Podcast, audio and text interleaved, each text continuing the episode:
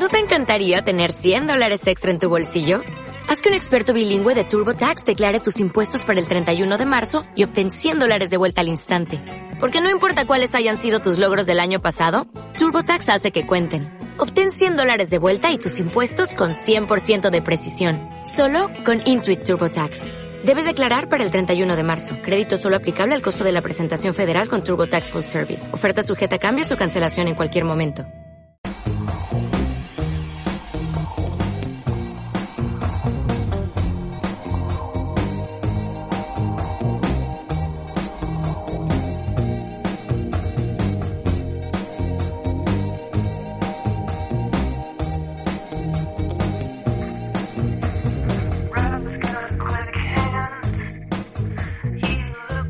Muy buenas noches, bienvenidos a una nueva edición de International Football Club. Quien les habla, como siempre, Maximiliano Bianciotto. Una tarde-noche muy linda en la ciudad de Rosario, con algo de humedad. Son las 20 horas aproximadamente, no he visto bien el reloj, pero nos encontramos aquí con mis colegas como siempre. Manuel Flores, ¿cómo va? ¿Todo bien, Max, y vos?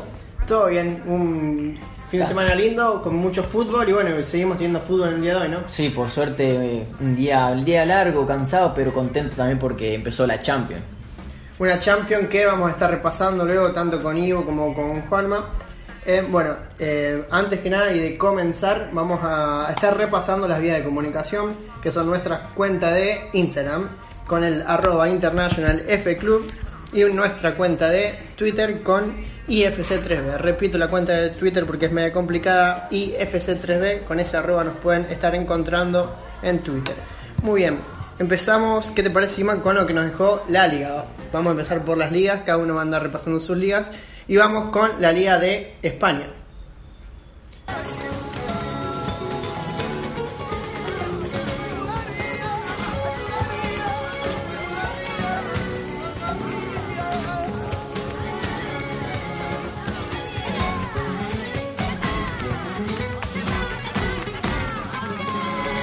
Muy bien, Iván, ¿qué trajiste hoy? Vamos a comenzar hablando del mejor partido que nos dejó la Liga, que fue entre el Real Madrid y el Atlético Bilbao, en un partidazo de ida y vuelta. La verdad que estuvo muy bueno. El Atlético Bilbao no se achicó a un rival, uno de los mejores rivales que tiene la Liga. Fue un partido dinámico, por así decirlo. Tuvo buenas llegadas por parte de los dos equipos, donde empezó ganando el Atlético de Bilbao. Y ahí los motivó un poco más para jugar, viste que siempre a los buenos equipos como el Real y el Barcelona se hacen el gol, ponele, y se meten atrás. Buscan defender el resultado. Claro, con gol de Muñain a los 32 minutos, y al Real Madrid le costó. Terminó el primer tiempo 1-0 ganando el equipo vasco, y después a los 63 minutos hizo un gol Isco, la verdad un buen centro de Bale por derecha, y Isco de cabeza logró hacer el gol. Sí, es raro ver a Isco hacer un gol, claro, de cabeza.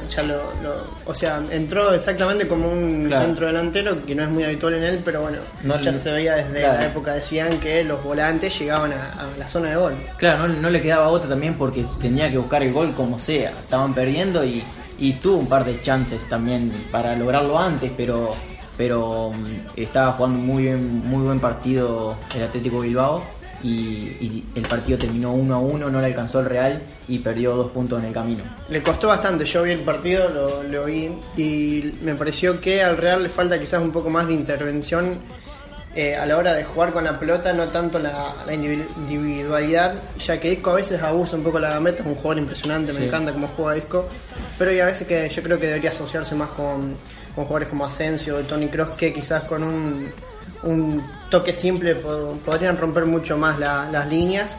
Sí. Creo que le falta eso al Real, pero bueno, yo lo vi en España de Julen Lopetegui, así que espero que Real Madrid pueda ponerlo en práctica, ¿no?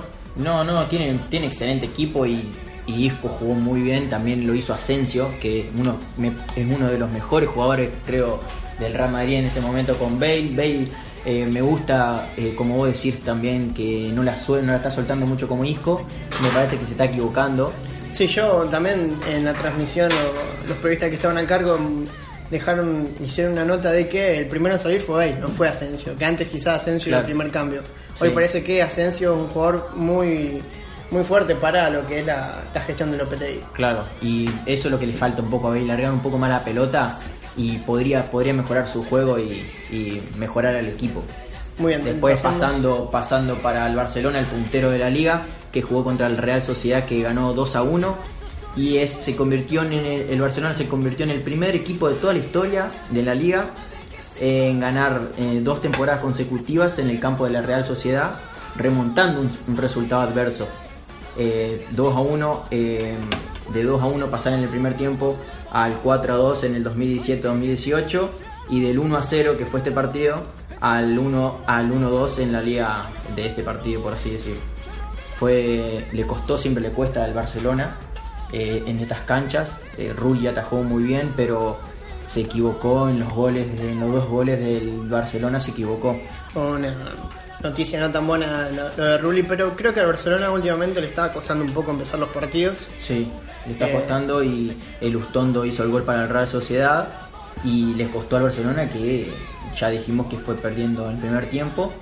Y Dembélé también se está soltando un poco más, se está animando, y eso de que pueda decidir, eso está favoreciendo mucho al Barcelona, porque no tiene que estar pensando también en que tiene que hacer todo Messi, por así decirlo, y él decidiendo también con Coutinho. Messi tiene por elegir por todos lados.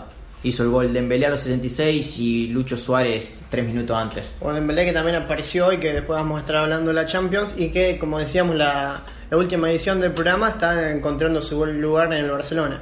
Sí, está encontrando y está jugando un poco mejor, ya que lo pusieron un poco más por el medio en vez de por la banda como lo estaban poniendo, y Valverde le gusta mucho y es uno de los favoritos que tiene él para su once inicial.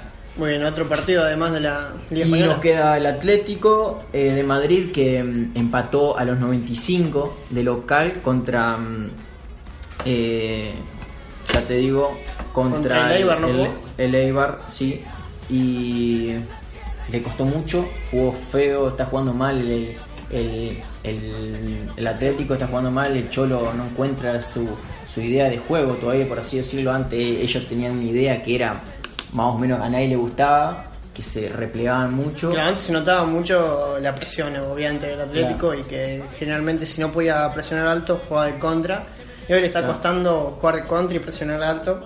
Sí, no tuvo muchas situaciones de gol, poco. Griezmann puede ser que hace poco, pero necesita alguien que arme el juego, por así decirlo. Sí. El Eibar le hizo un gol a los 87 de Enrich, y bueno, descontó Garcés a los 95.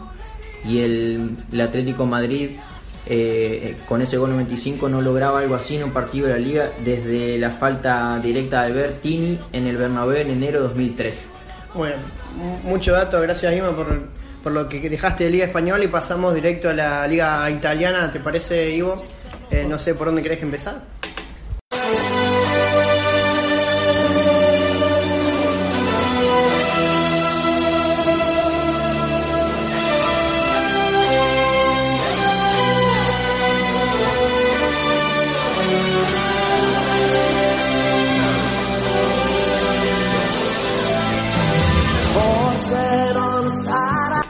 ¿Cómo andás? Vamos a repasar lo que dejó la fecha 4 de la Serie A, donde el sábado se presentaba el Inter, uno de los grandes que está en deuda en esta Serie A, y volvió a decepcionar, ¿no?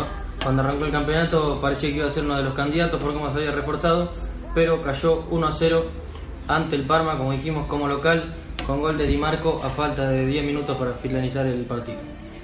Un Inter que, si bien se armó mucho, como decís vos, y la verdad que cuando ves el equipo completo en pantalla, vos decís, bueno, no es el Inter que uno quisiera ver, pero bueno, está mucho mejor que la temporada pasada en cuanto a nombres. No sé si en cuanto a resultados ahora, pero por lo menos entusiasmaba más un poco en cuanto a nombres. Sin embargo, para mí no es un equipo de jerarquía todavía con los nombres que tiene. No es de jerarquía, pero prometía más, por lo menos en el arranque. La presencia de los argentinos no estuvo del arranque. Recordemos que Lautaro Martínez se encuentra lesionado y Mauro Icardi volvía de la gira con la selección, por lo que ingresó en el entretiempo y no pudo convertir, no tuvo un buen partido. Pasamos entonces con otro grande que está en deuda. En realidad todos los grandes están en deuda hasta aquí, menos la Juventus, que es la Roma, que ganaba 2-0 como local con goles de El Shaarawy y Cristante, y terminó igualando contra un débil rival como es el Chievo Verona por 2-2. Al igual que en el partido del Inter, no contamos con presencia de argentinos, ya que Fazio y Perotti fueron al banco y no ingresaron, mientras que el jugador Pastore ni siquiera estuvo dentro del banco de suplentes. ¿Pastore por alguna lesión, decisión del técnico? ¿Se sabe algo de eso? Es una lesión, no, porque venía siendo titular. Hizo un gol también. Sí, hizo un gol de taco muy lindo en una de las fechas anteriores y bueno, una lesión que lo dejó fuera del partido. Una lástima porque realmente me gusta ver a Pastore bien, un jugador que siempre demuestra clase. La verdad que sí. Necesita más minutos en cancha, creo que no le daban. Que lo que está obteniendo esta temporada, más allá de la lesión, tuvo varios minutos que no estaba teniendo en el PSG. Claro.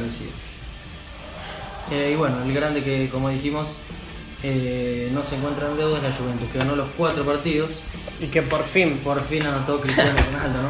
Que hizo un gol común, digamos, gol de 9 con un error defensivo con mucha fortuna, y pero él está siempre está ahí para empujarla, y yo creo que hizo un festejo un poco exagerado, ¿no? A pesar de que estuvo 3 partidos sin convertir goles.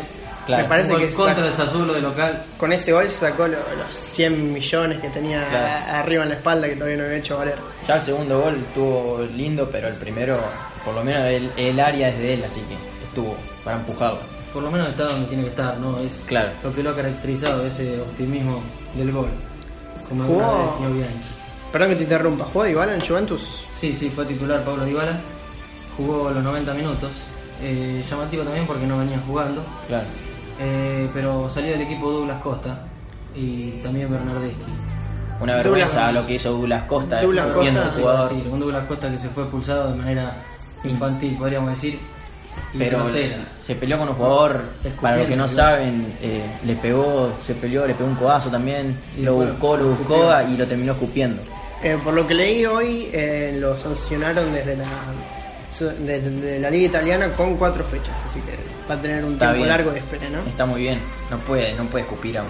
Y eso que dijeron que el VAR, que ahora con el VAR te pueden expulsar, pero igual después del partido se ve como se vio siempre. Eso le puede restar puntos también en la consideración del entrenador, ¿no? Teniendo en cuenta la lucha que hay entre ese mediocampo, claro, delantera de la Juventus, hay muchos jugadores. La inclusión de Iván en el equipo titular puede haberse visto influida por el hecho de que Juventus juega Champions League y que Dybala no juegue. Sí, puede ser, no hay nada definido por Allegri, pero es una de las posibilidades porque Bernardeschi venía siendo titular y ni siquiera ingresó. Muy bien, entonces terminamos con esto, con la liga italiana, y vamos rápido a una tanda publicitaria y volvemos con Juan Mavencio Baglia y la liga inglesa. ¿Sabes qué? Hacé lo que quieras. ¿Qué me quiso decir? Que haga lo que yo quiera o lo que ella quiere. O que no haga nada y le espere. Ponele, yo no hago nada y en realidad quería que haga algo. Ya fue. ¿En qué estoy pensando? Mejor hago otra cosa. ¿Y si hago lo que quiero? En tu vida tenés tiempo para muchas cosas menos para un dolor. Por eso, si tenés un dolor corporal intenso, toma Actron Rápida Acción. Sus cápsulas blandas lo alivian rápidamente. Actron Rápida Acción de Bayer. Volvemos con el segundo bloque de International Football Club y como lo prometido es deuda, vamos directo a lo que dejó la Premier League.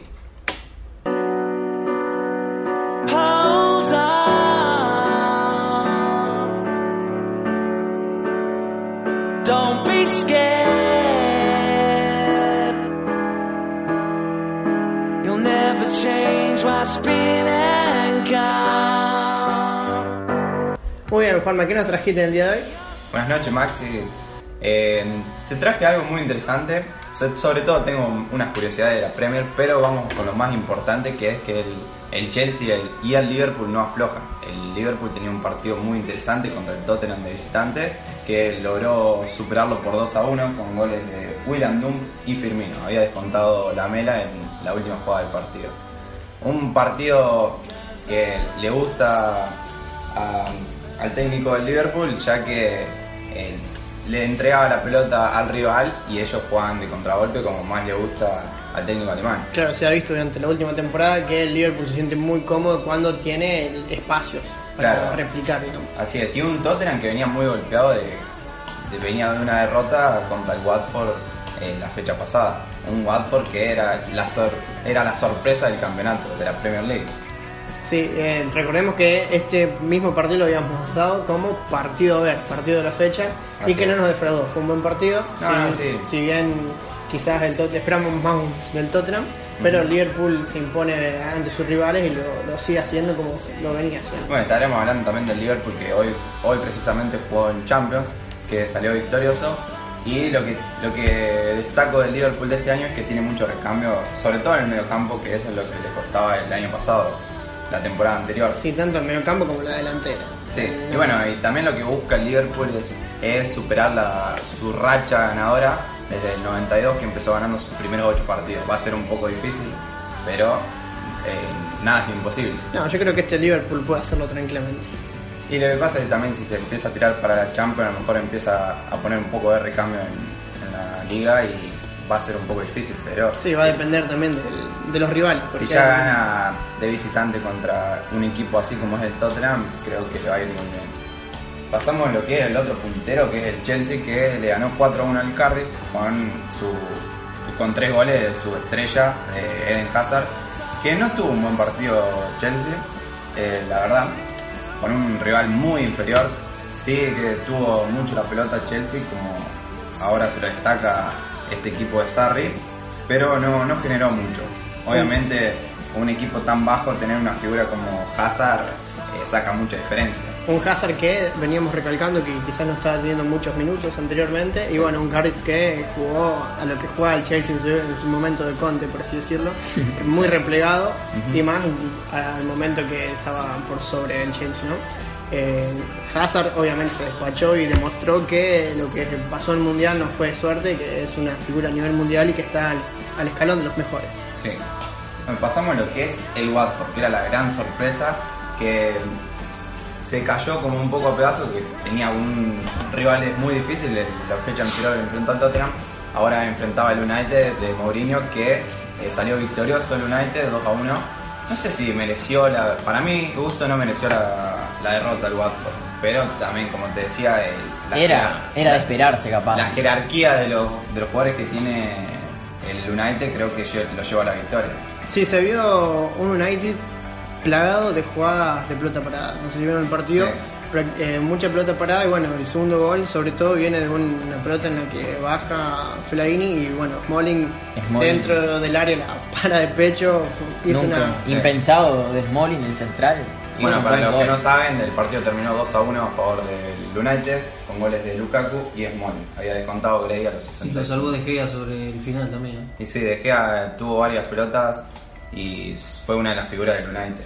Bueno. Y lo que también tenemos es el Manchester City, que sigue ganando, está a 2 puntos del puntero, y ganó 3-0 con goles de Sané, Silva y Sterling al Fulham.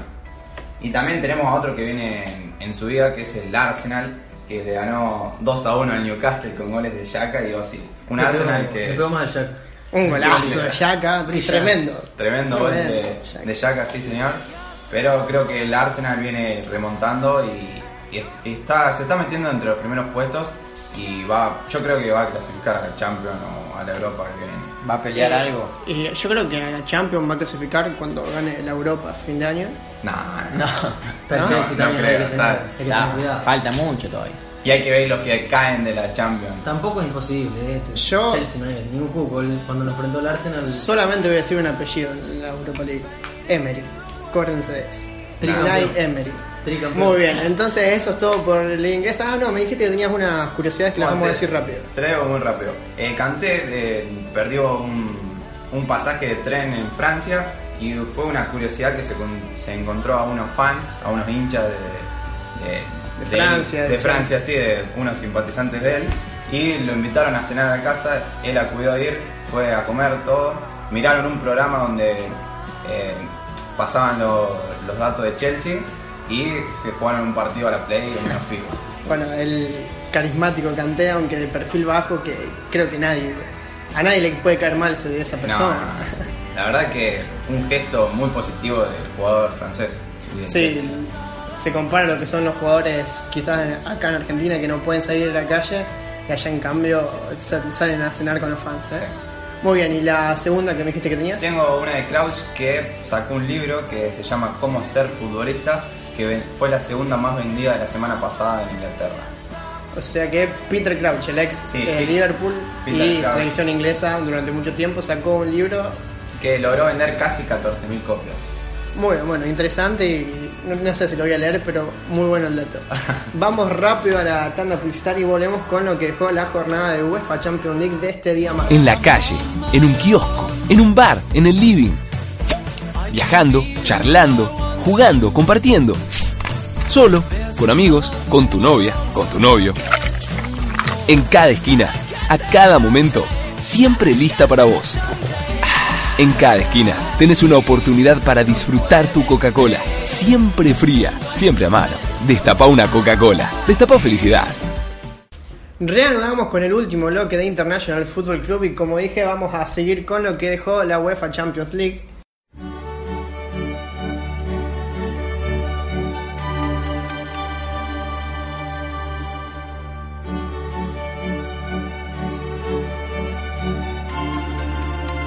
Y Manuel, ¿qué nos trajiste? Me parece que estuviste mirando el partido de tu amado Messi y su Barcelona, ¿no? Estuve viendo, sí, así es, Maxi, el partido del mejor del mundo, el Lionel Messi.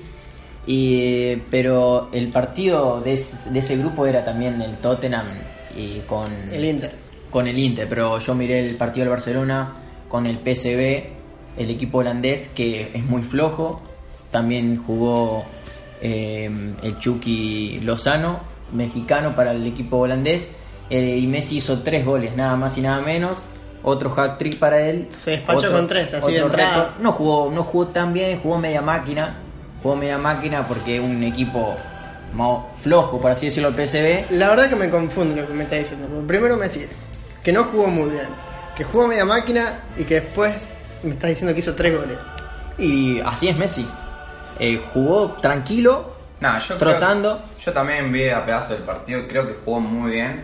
Va, no sé si tan bien, pero creo que ha asistido en una que recuerdo a Suárez, que se iba mano a mano. Suárez. Que Messi ponga una pelota en el partido no quiere decir que jugó bien. Pero pudo jugar a media máquina. Tuvo más de una asistencia, le pone una de Dembélé brillante también. Pero Messi juega mejor, jugó bien. Hizo 3 goles, rompió otro récord, que tiene 8 hat-trick en la Champions League, lo superó a un tal Cristiano Ronaldo, que tiene 7. No sé por qué me guiña el ojo, la verdad. Yo no soy fan de Cristiano. A los oyentes no les importan sus problemas, ¿eh? Vamos a seguir con el programa, por favor. Y bueno, y también tiene Lionel Messi tiene 103 goles en 126 partidos en Champions. Una máquina goleadora. Una cifra, ¿verdad? Si no hubiese jugado media máquina hoy. Yo quería hacer una pregunta. Messi camina y te mete 3 goles, ¿qué así? Ivo tenía un dato que me había dicho afuera del aire de los 3 goles que hace siempre en la primera fecha Messi. No sé si. Claro, cada vez que Messi convirtió 3 goles en la primera fecha de la Champions, salió campeón el Real Madrid. Y este año la tercera vencida porque bueno, el Real Madrid lo veo complicado para que gane la Champions. ¿Y cuántas veces hizo Messi 3 goles en el inicio de la Champions? En el 2013, 2014 y en 2016, 2017. ¿Dos de cuántas? De que tiene el Real, ¿eh? ¿De cuántas? Bueno, pero las últimas 4 que ganó el Real, y en 2 Messi empezó a hacer. Bueno, y Messi también hizo algo que le faltaba en su cuenta personal, que anotó el primer gol de la Champions. Y la relación es que no, el equipo que hace el primer gol en Champions no ha salido campeón. También el Kun Agüero lo hizo en 2008 para el Atlético de Madrid, y justamente contra el mismo rival, el PSV. Muy bien, también en el partido del Barcelona salió expulsado Samuel Umtiti por una falta a Chucky Lozano, que vos nombrabas antes. Muy bruto. Sí, pero no pudo hacer otra cosa porque el Chucky Lozano la puntea justo a la pelota y Umtiti lo separa y lo choca. Innecesario porque, claro. La verdad que yo no recordaba tal velocidad de Lozano. En una jugada se plasmó mucho cuando iba corriendo a la par de Jordi Alba y arrancó detrás de Jordi y terminó 1 metro adelante. El partido contra Alemania sí demostró su velocidad para mí. creo que sacó mucha diferencia y tuvo muchas situaciones de gol México que desaprovechó. Sí. Le falta ser un poco más fino a la hora de definir. Tenía mucha presión también por lo que ha hecho y es el número 22 mexicano en debutar en Champions. Pero lo hizo bastante bien. Sí, hizo un gol, pero estaba en offside justo en el cuerpo. De las cartas más vistas, digamos, de que mostró el PCB. No es que el PCB tuvo mucho como para decir fue modesto. Fue lo mejor del PCB. Fue lo mejor porque llegó dos veces, por así. Y después Dembélé jugó muy bien, hizo un gol. Dembélé que para mí hasta el gol no había hecho un buen trabajo. Pero está más, a mí lo que me gusta de Dembélé es que está más decisivo, hace lo que él quiera ahora. Eso yo lo vi muy favorece a Dembélé, tirando muchas piruetas. Nada, y ese es el juego. Neymar le decían lo mismo y Neymar juega así. Para mí no es sobrador. No, o sea, a mí no me molesta eso porque son parte del juego. Si no querés que lo hagan, tenés que sacar la pelota, ¿no? Claro. Pero... No, pero no estoy diciendo que le vayan a pegar una patada. No, o sea, yo te entiendo que vos estás diciendo que quizás debería jugar de otra forma, que para lo que es el Barcelona un juego más serio vendría mejor. O que quizás no se lo toma tan en serio, querés decir. Sí, lo que pasa es que ya el Barcelona iba ganando, entonces yo calculo que va por ese lado. Sí. Va a ser para mí más determinante que la temporada anterior. Casi no tuvo minutos. Y yo creo que ya está siendo más determinante. Ya creo que hizo más goles que la temporada pasada. Está sumando goles importantes, no solo goles. De la Supercopa de España también, para darle el título. Claro. Muy bien, entonces con Barcelona terminamos 4-0 entonces el resultado. 4-0 el resultado. Y expulsado Samuel Intuit. Sí. 3 de Messi, así que pasamos directo a lo que nos trajo yo de la UEFA Champions League. Ahora, ¿qué te pareció? Sí, Maxi, como dijo Imanol, jugó el Inter contra el Tottenham. Un Tottenham que a nivel europeo siempre hace lo mismo, ¿no? Nos tiene acostumbrados a tener más equipo que los rivales, jugar mejor, prometer más, pero siempre se queda en la orilla, ¿no? Comenzó ganando 1-0 con un gol de Eriksen, con un error del arquero para mí, de Handanovic. Y faltando 5 minutos, Icardi lo empató, el argentino. Qué golazo hace Icardi. Increíblemente Pochettino hace un cambio, saca a Kane y pone a Rose para aguantar el resultado y se lo termina ganando 2-1, ¿no? Con gol representando la historia del Tottenham, ¿no? Y ya antes había sacado a Son, había sacado a Lamela, sacó a Kane, o sea, los 3 cambios que hizo fueron como para mantener el resultado. Contra un equipo ganable. Como pero cuando saca a Son lo pone a Lucas, que juegan casi en la misma posición y fue un poco determinante Lucas porque desbordó varias veces pero no pudo concretar con Kane. No te pueden hacer un gol de cabeza sacándolo a Kane, poniendo un defensor. El uruguayo vecino hizo el gol del triunfo, pero no te pueden hacer un gol así de cabeza Icardi, y de córner encima. El peor es el Icardi porque no recibe solísimo en el... Pero Icardi, lo que pasa que es un centro malo, porque... No, levantó la cabeza y... No. Podemos cerrar el programa acá.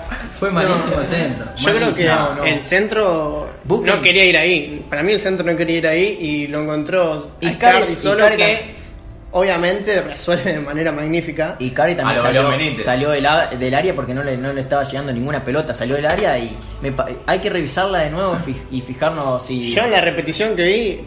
El lateral a Samoa no levanta la cabeza. Para mí el gesto técnico de Icardi. El único que lo sabe es a Samoa. Si es sincero. El gol que hace Icardi, un golazo. El gesto es un golazo, técnico, es un golazo brillante. A lo mejor tiene un imán en el pie de Icardi y justo le cae ahí. No, la verdad, para mí a Samoa tira mal el centro y... O sea, no es que lo tira mal, no lo tira como él quiere y le cae Icardi que de un ladrillo te hace...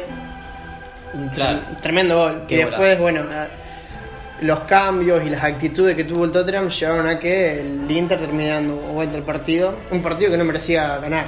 Para mí, increíble las actitudes igual de Pochettino, los cambios que hizo. Porque el Inter era un equipo ganable, digamos. Tampoco para defenderse tanto como... si fuese un equipo avasallante. Eso le va a poner pimienta al grupo igual, porque el Inter parecía que se iba a quedar afuera tranquilamente. Como decíamos antes, vos mirás la plantilla del Inter, el 11 inicial, lo mirás en la televisión antes que empiece el partido, lo comparás con el Tottenham y decís que el Tottenham lo tienen que, no sé, ganar 2-0. Claro. Si haces un pronóstico. Tranquilo.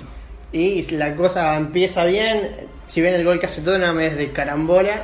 Pero Tottenham ya la viene pechando varios partidos así. Y bueno, en la Champions pasada también. Igualmente la Champions pasada fue... bailó a la Juventus, podríamos decir, en el partido vuelta. Tuvo mala suerte. Y tuvo mala suerte. Sí. Claro, como le pasó al Arsenal contra el Atlético Madrid, el Cholo, en aquella Europa League, ¿no? Bueno, mejor no recordarlo. Sí. Bueno, entonces, muchas gracias, Ivo, y pasamos a lo que nos trajo Juanma de la UEFA Champions League. Sí, el partido más interesante, o por lo que venía siendo la previa, y que terminó siendo en el partido que fue el Liverpool-PSG, que terminó 3-2. Un partido de ida y vuelta, que también regalando un poco la pelota...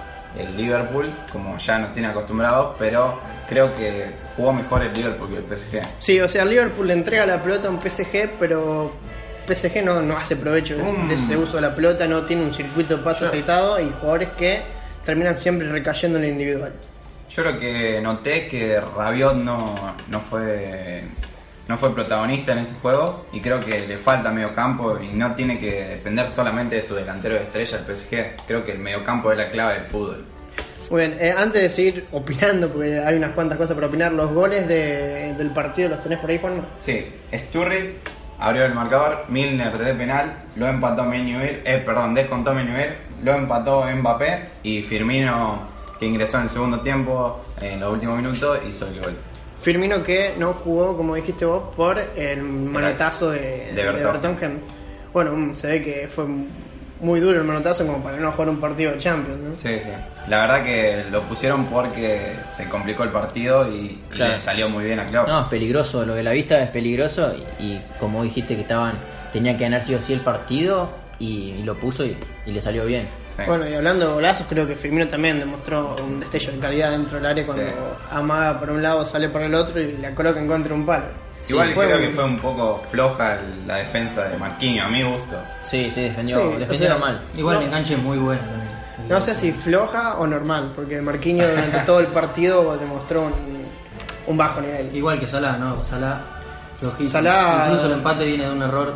Sí. Garrafal, un pase al medio, desconectado al medio, sí. Y bueno, después también tiene la fortuna Mbappé que le queda la pelota enfrente del arco. Y Neymar fue un poco morfón y lo cruzaron justo y le queda la pelota a Mbappé. Es que mal partido Neymar también. Sí, Neymar loco. Suele reiterar esa cuestión de individualismo cuando tiene que sacar el partido delante del PSG. Claro, cuando más nos necesita no aparece. Es como que toma las malas decisiones o las toma por su cuenta siempre. Y bueno, y como dije mientras estábamos mirando el partido, que lo estábamos mirando, es como que siempre termina tratando de ganarlo el partido y siempre aparece desde la sombra un Mbappé que termina haciendo un gol o siendo determinante. Sí. Y no sé si eso le ayuda a Neymar como en la cuestión psicológica, sobre todo porque es el rey del equipo, por así decirlo, la figura.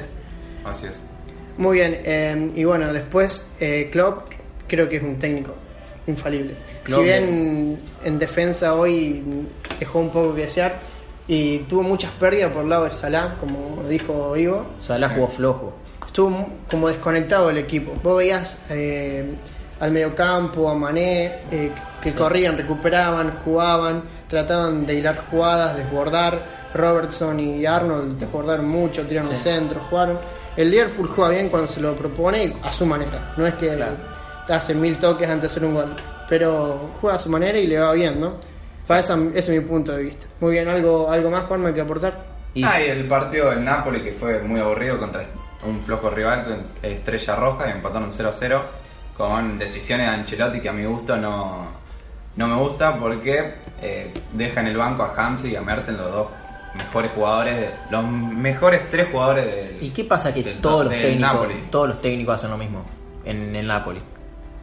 Porque el anterior los tenía como máximo referente del equipo. Para mí esos dos jugadores se van a terminar yendo del Napoli. Yo lo veo difícil del lado de Hamsik, no sé, de Mertens. Yo creo que Hamsik no lo veo fuera de Napoli. Pero bueno, hay que ver también cómo le llevan los resultados a Ancelotti, que van a hacer, vamos a ver si se van los jugadores o al técnico, ¿no? Claro. Muy bien, entonces damos por terminado este programa de día martes y los esperamos el próximo martes de las 20 horas. Desde ya, muchas gracias.